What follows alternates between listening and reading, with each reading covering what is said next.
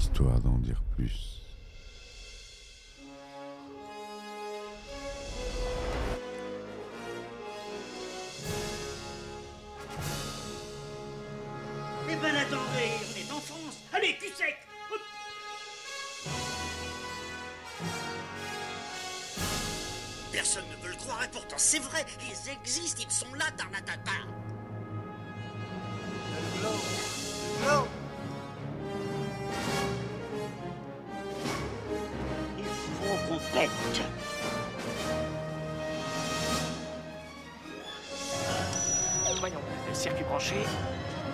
Temporel temporisé. Bonjour, bienvenue sur Histoire d'en dire plus. On continue avec la trilogie d'Ayard pour finir. Parce que je n'irai pas plus loin. C'est ma décision avec une journée en enfer. C'est parti mon kiki.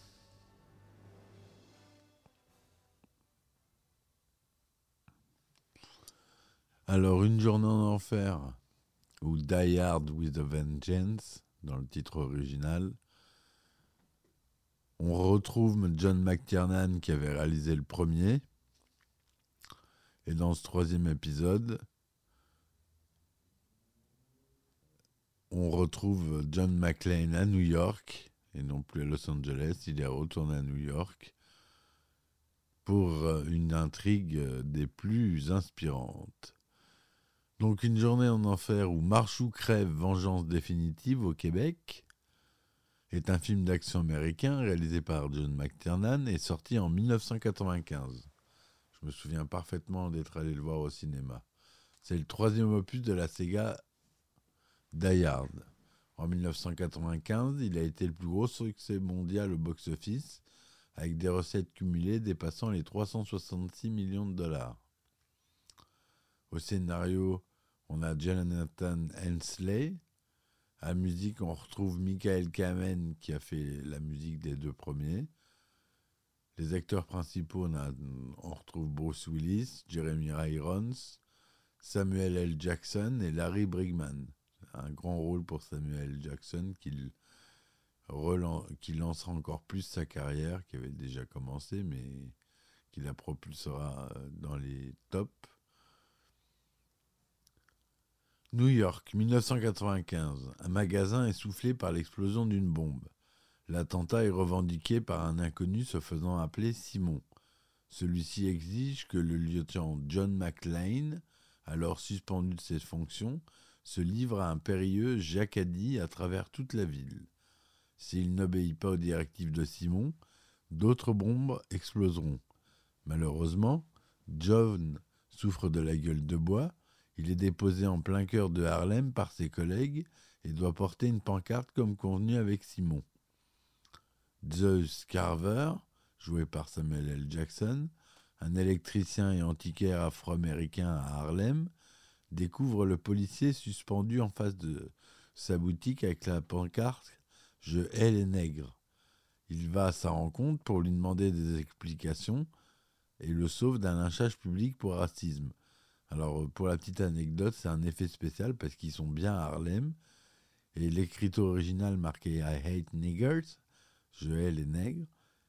Et ça a été rajouté en- de manière digitale parce que c'était trop risqué pour John, pour Bruce Willis de se balader dans Harlem avec un panneau sur le dos. Il y a des gens qui seraient peut-être pas au courant du tournage qui pourraient voir la pancarte et prendre mal la chose. Donc, pour le petit, la petite anecdote, c'est un effet spécial. Plus tard, on apprendra que la bombe en question était cachée à Chinatown, un mélange de deux produits qui la rend explosive. John déforme un peu l'information pour convaincre Zeus de rester avec lui, car Simon veut que ce dernier fasse partie du jeu et doivent tous deux se rendre à une cabine téléphonique. Là-bas, un petit défi leur est proposé dans lequel ils échouent, sans conséquence heureusement, vu que Simon n'a pas dit Jacques a dit. Mais Simon leur propose sérieusement de traverser tout Manhattan jusqu'à la, la station de métro Wall Street à moins de 30 minutes. Comprenant qu'il est impossible de relever le défi dans des conditions actuelles de circulation, John et Zeus réquisitionne un taxi, traverse Central Park, puis simule une urgence pour permettre de se coller aux pompiers. Mais cela ne suffira pas. John décide de, prendre le métro, tandis que Zeus continue avec le taxi. Dans le métro, John trouve la bombe et celle-ci commence à s'armer. Zeus arrive enfin au téléphone de la station du métro de Wall Street avant l'arrivée du, du métro piégé. Malheureusement, Simon considère qu'ils n'ont pas réussi le défi d'être tous les deux là à temps, et la bombe explosera.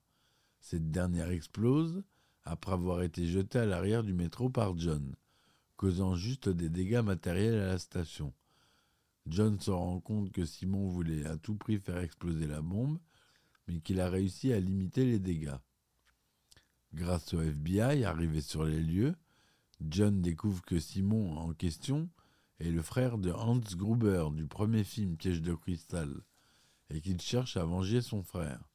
À ce moment-là, Simon annonce qu'il a placé une bombe dans une des très nombreuses écoles de New York et oblige John et Zeus à se rendre à pied dans un parc à 3 km pour un nouveau défi. Les deux hommes se mettent en route tandis que des autorités de New York vont fouiller les écoles, mais ne peuvent communiquer que par le standard au lieu des radios auxquelles les détonateurs sont sensibles. À partir de ce moment-là, Simon qui les observe, mord à l'hameçon, lance son équipe au travail. Une fois que la plupart des policiers ont quitté les lieux, une dizaine de gros camions de travaux publics menés par Simon arrive à Wall Street et celui-ci rejoint l'inspecteur Walsh, resté sur place pour lui demander d'indiquer à ses collaborateurs le chemin de la station de métro afin de constater les dégâts. La fausse équipe des travaux publics, dirigée par Targo, investit la station de métro et tue l'inspecteur avant de commencer un trou vers le sous-sol de la réserve fédérale. Tandis que Simon, à la tête d'une seconde équipe, investit sans difficulté la réserve fédérale. Les deux équipes se rejoignent au sous-sol. Les mercenaires chargent les 140 milliards de dollars en lingots d'or dans des camions et s'en vont. Pendant ce temps, John et Zeus arrivent au parc. Ils y découvrent une mallette, mais celle-ci comporte un défi piégé qu'ils doivent résoudre et réussissent de justesse. Simon leur propose comme nouveau défi de se rendre au Yankee Stadium en essayant de résoudre une énigme dont la clé est la moitié de 42. À ce moment-là, John surprend deux gamins à vélo qui ont volé des confiseries et, un éclair et en un éclair de lucidité, quand ces derniers lui disent que c'est un bon jour pour braquer une banque, sans la police dans le coin, John et Zeus réquisitionnent les vélos et retournent à Wall Street, là où il n'y a pas d'école. John décide de faire une petite visite dans la réserve fédérale tandis que Zeus s'approche des trois faux policiers encore présents pour leur remettre la mallette piégée. Ces derniers sont au téléphone avec Simon qui décide d'éliminer John dans la réserve, mais veut laisser partir Zeus. Les faux policiers s'en vont avec la mallette remise par Zeus, tandis que ce dernier va dans la station de métro pendant que John, de son côté, élimine les mercenaires encore présents dans la banque avant de retrouver Zeus dans les sous-sols. Ils comprennent que le braquage a eu lieu et décident de retrouver le convoi en camion en voiture. Au, cours de la poursuite, les deux hommes comprennent qu'ils doivent chercher l'identité d'un 21e, du 21e président des États-Unis. Simon fait fuiter l'information à la radio, bloquant le standard du 911, empêchant ainsi les communications de la police. John, doit se débrouiller seul avec Zeus. Les deux hommes découvrent que les camions ont emprunté l'aqueduc, un tunnel encore en construction, pour sortir discrètement de Manhattan. John et Zeus se séparent, le premier empruntant le tunnel à leur poursuite et le second se rendant au stade pour le défi avec Simon. John met la main sur un des camions non sans éliminer les tueurs à bord et découvrant par la même occasion l'identité du 21e président, Chester Arthur. De son côté, Zeus arrive au stade, mais il découvre un message, Game Over, et sans le savoir dans la ligne de mire de tueurs présents qui le laissent finalement partir mais vont le suivre. Le convoi sort enfin du tunnel, Mais Simon découvre que John a volé le dernier camion, ce qui provoque des tensions entre lui et Targo. Simon décide de faire sauter le barrage dans le tunnel pour le noyer avec la mallette piégée. John réussit à sortir de ce piège en étant éjecté du tunnel et est récupéré par Zeus en voiture. Mais les tueurs du stade les poursuivent en voiture. John et Zeus réussissent à les neutraliser et trouvent sur eux des pièces pour le péage du pont. Arrivés sur le pont, les deux hommes descendant pour atterrir sur le cargo qui a récupéré les chargements des camions. Zeus est capturé par Simon, tandis que John affronte Targo et le neutralise sans le tuer. La police découvre que la bombe est cachée dans l'école de Chester Arthur. Ne pouvant pas la désamorcer, ils évacuent rapidement l'école. Mais des enfants traînent encore dans les étages et les inspecteurs Lambert et Kowalski risquent leur vie pour les sauver. Heureusement, la bombe est factice, seulement chargée de sirop d'érable. La vraie bombe se trouve sur le bateau. John rencontre enfin Simon qui lui fait comprendre que la fausse bombe dans l'école est une diversion pour occuper la police et compte faire exploser le bateau en faisant disparaître tout l'or. John et Zeus se retrouvent attachés à la bombe sur le bateau, mais Simon laisse une boîte d'aspirine à John pour sa queue de bois avant de partir. De son côté, Targo découvre qu'il a été doublé, mais éliminé par la compagne de Simon. L'or n'est pas sur le bateau et l'explosion est une autre diversion pour que Simon puisse s'enfuir avec la vraie cargaison toujours dans les camions. John et Zeus se réunissent in extremis à s'échapper tandis que le bateau explose. Une fois récupéré avec Zeus, John annonce à ses collègues qu'ils ont perdu la partie. Simon est parti avec tout l'heure. Zeus, qui est au courant des problèmes conjugaux de son mari, de son ami, demande qu'on lui passe des pièces pour qu'il téléphone à sa femme lit avant qu'on l'emmène à l'hôpital. Au moment où au moment où il l'appelle, il découvre sur la boîte d'aspirine qu'il lui a laissé Simon le nom du magasin Nord des Lignes. Le soir, alors que les mercenaires fêtent leur victoire dans leur base, à proximité du magasin au Québec, les autorités lancent d'assaut et les arrêtent. Simon prend la fuite en hélicoptère avec sa compagne pour traquer l'hélicoptère de John et Zeus. Touché, l'hélicoptère policier se pose. John sort pour détourner l'attention et réussit à abattre l'hélicoptère de Simon qui explose, accroché par les câbles du magasin. John et Zeus partagent un fou rire, mais John doit rappeler sa femme en s'attendant à avoir une conversation compliquée.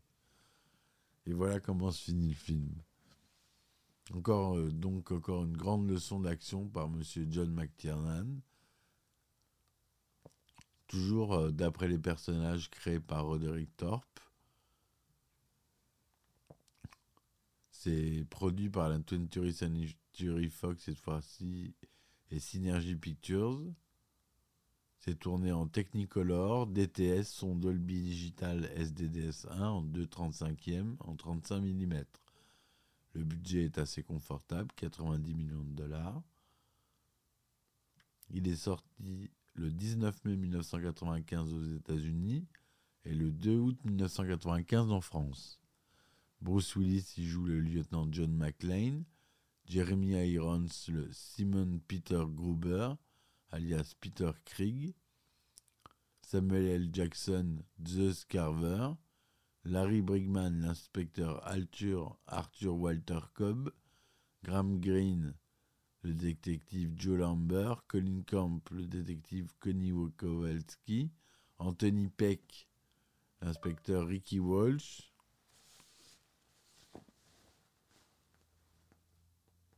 Nicky Wyman joue Mathias Targo, Sam Phillips, Katia, la femme de Simon. Voilà pas des gens euh, très très connus. On a Alan Rickman qui fait une apparition en image d'archives en tant que Hans Gruber. Deux scénarios ont d'abord été envisagés avant d'utiliser celui-ci. Le premier, écrit par James Haggin, s'est intitulé Troubleshooter. Vous voyez John McClane aux croisières aux Caraïbes avec sa famille, aux prises avec de nouveaux terroristes. L'idée est abandonnée quand Piège en haute mer avec Steven Seagal entre en pré-production en 1992. Le second script, écrit par Doug Richardson, scénariste du précédent volet, et John Fasano, avait pour toile de fond la prise de contrôle du métro de Los Angeles. Mais Bruce Willis s'y opposa, jugeant que l'action était trop proche de celle de son film précédent. 58 minutes pour vivre, voulant un lieu un peu plus vaste pour l'action principale. Le script utilisé est prénommé Simon Says, écrit par Jonathan Hensley, qu'il vient de collaborer avec John McTiernan sur un projet avorté du remake du Capitaine Blood. Le personnage qui sera plus tard Zeus est alors un personnage féminin. Le producteur Joel Silver a un temps voulu utiliser l'intrigue pour L'Arme Fatale 3, le script est ensuite réadapté au style de la série Die Hard. Hensley déclare cependant que la toute, première, heure, est quasiment mot pour mot ce qu'il avait écrit à l'origine. Une journée en enfer est alors le premier film de la saga basé sur un script original et non d'après un roman. Voilà, c'est le seul de la saga la vraie saga, les trois premiers. Après, c'est pas d'après des films, d'après des livres non plus. Après avoir finalisé le script, Jonathan Hensley est lentement interrogé par le FBI, inquiet des précisions présentes dans le scénario concernant la vulnérabilité de la réserve fédérale d'or, la proximité du métro ou l'utilisation de l'aqueduc pour les camions. Tout est trop bien véridique à leur goût. Le poste de réalisateur est proposé à Danny Cannon, mais il préfère se consacrer à Judge Dredd, très bon film dont je ferai un, épisode en 1995. John McTiernan, réalisateur du premier film, revient finalement pour ce troisième volet. Il refuse quant à lui de mettre en scène Batman Forever pour faire ce film. Sean Connery est pressenti pour incarner le méchant Simon Gruber, mais l'acteur décline l'offre, trouvant la cruauté du personnage trop élevée. Les scénaristes sont par la suite tournés vers un autre acteur britannique, David Seulis, avant que le rôle ne soit finalement décroché par Jeremy Irons. L'acteur Anthony Peck, qui tient ici le rôle de Ricky Walsh, était déjà présent dans le premier volet, Piège de cristal, où il incarnait un policier. On le voit notamment aux côtés d'Al Powell et Dwayne Robinson pendant les négociations. Il joue ici aussi un rôle de policier, peut-être le même, mais rappelons aussi que Piège de cristal, il incarnait un policier de Los Angeles, or ici il incarne un policier de New York. L'acteur Laurence Fishburne pardon, est le premier choix pour incarner Zeus, le rôle revient finalement à Samuel L. Jackson. Il est suggéré par Bruce Willis, avec lequel il vient de tourner le Pulp Fiction en 1994. Le scénariste Jonathan Hensley avait écrit le rôle en pensant à Brandon Lee, qui m'a malheureusement mouru accidentellement sur le tournage de The Crow. Encore un prochain épisode. Bonnie Bedelia, qui, qui incarne Holly, la femme de John McClane dans les deux précédents films, a refusé d'apparaître dans ce troisième film. La chanteuse Sam Phillips est choisie pour incarner Katia auprès d'un producteur après qu'un producteur a vu l'un de ses pochettes d'album.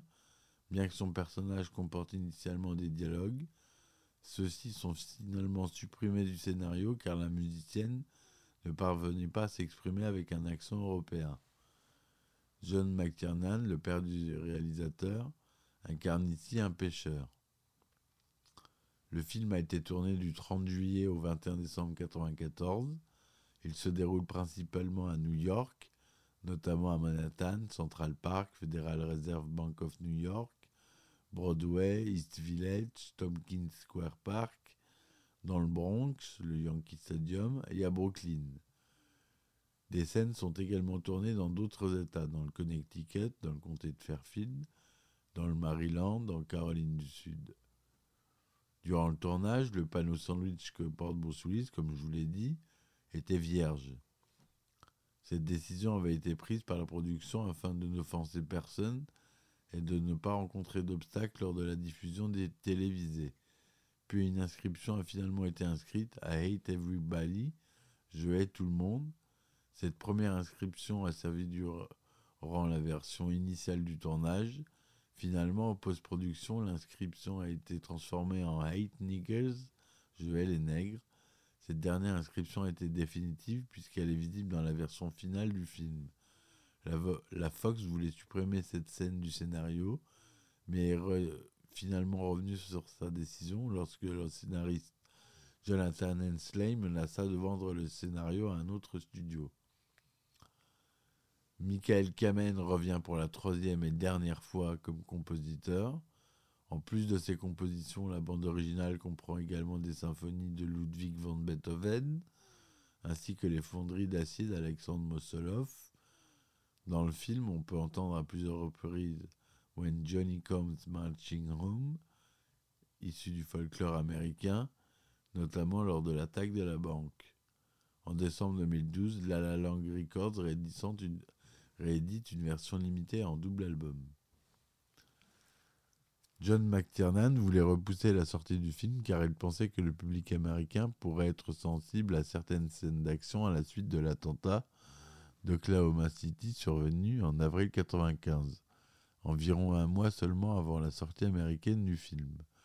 En France, Une journée en enfer est sortie pendant la vague d'attentats sanglants à Paris, courant juillet 1995. Cela n'a pas annulé ou reporté sa sortie, malgré toutes les affiches présentes pour l'occasion à Paris et montrant Bruce Willis devant une explosion avec le sous-titre Un été explosif. Lors de sa sortie en salle, Une journée en enfer, en enfer obtient un accueil mitigé des critiques. Dans des pays anglophones, il a obtenu 51% d'avis favorables sur Rotten Tomatoes pour 45 critiques, avec une moyenne de 5,7 sur 10, et 58% sur Metacritic pour 19 critiques. Le film n'est pas un immense succès sur le sol américain, 100 millions de dollars pour 90 millions de budget, Cependant, le film est un succès total à l'international. Il, est le meilleur film de l'année 95 dans le monde en termes de recettes, puisqu'il rapportera 366 236 000 dollars. Ce troisième volet de la série dispose d'une fin alternative disponible sur le DVD. Elle a été rejetée par le studio qui jugeait que McLean était présenté sous un angle trop cruel et menaçant pour un héros d'action. Dans cette fin, Simon Gruber est parvenu à échapper aux autorités et coule désormais une retraite tranquille dans un pays d'Europe de l'Est. John McClane, au chômage, le retrouve et le force à jouer un jeu d'énigmes avec un M72 Low dépourvu de système de, de visée. Si Gruber ne trouve pas la réponse, il doit actionner la détente. Sans la visée, il est impossible de distinguer l'avant de l'arrière. Après quelques tours, Simon finit par échouer en pesant retourner l'arme contre McLean, mais c'est l'inverse qui se produit. Le tir le tue et sur le coup, et McLean quitte les lieux. Il y a plusieurs clins d'œil dans le film aussi. Le nom du docteur Fred Schiller est une allusion à Friedrich von Schiller, qui a écrit le poème utilisé dans Ode à la joie de Ludwig van Beethoven, présent à plusieurs reprises dans Piège de cristal. Un clin d'œil est fait à Predator 2 lorsque McLean téléphone à une ambulance qui dit qu'il y a deux policiers à terre. Un peu plus tard, on y entend brièvement la musique du film. Un clin d'œil est fait au film Les Dents de la Mer de Steven Spielberg. Une affiche montrant un requin comme McLean est dans le métro et qu'il et qu'il voit la bombe. Une référence fait faite lors du signe de croix nord-sud-est-ouest est à s'y méprendre au film Le Bon, la Brute et le Truand quand Tuco, incarné par Eli Wallace, fait exactement le même signe de croix en rapidité.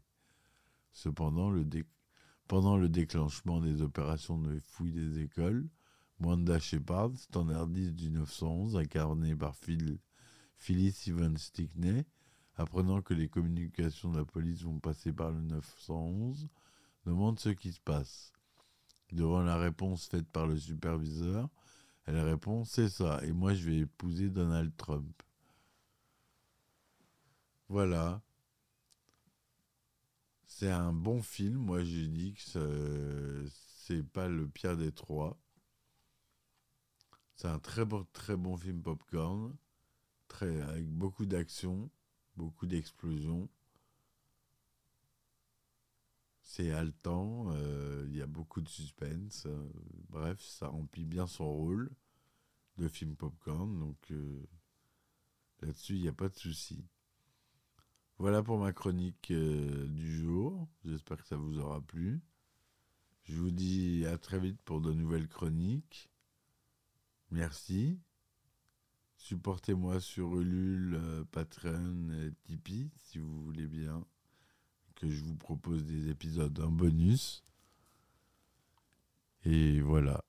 Allez, merci beaucoup. Ciao, ciao. Histoire d'en dire plus.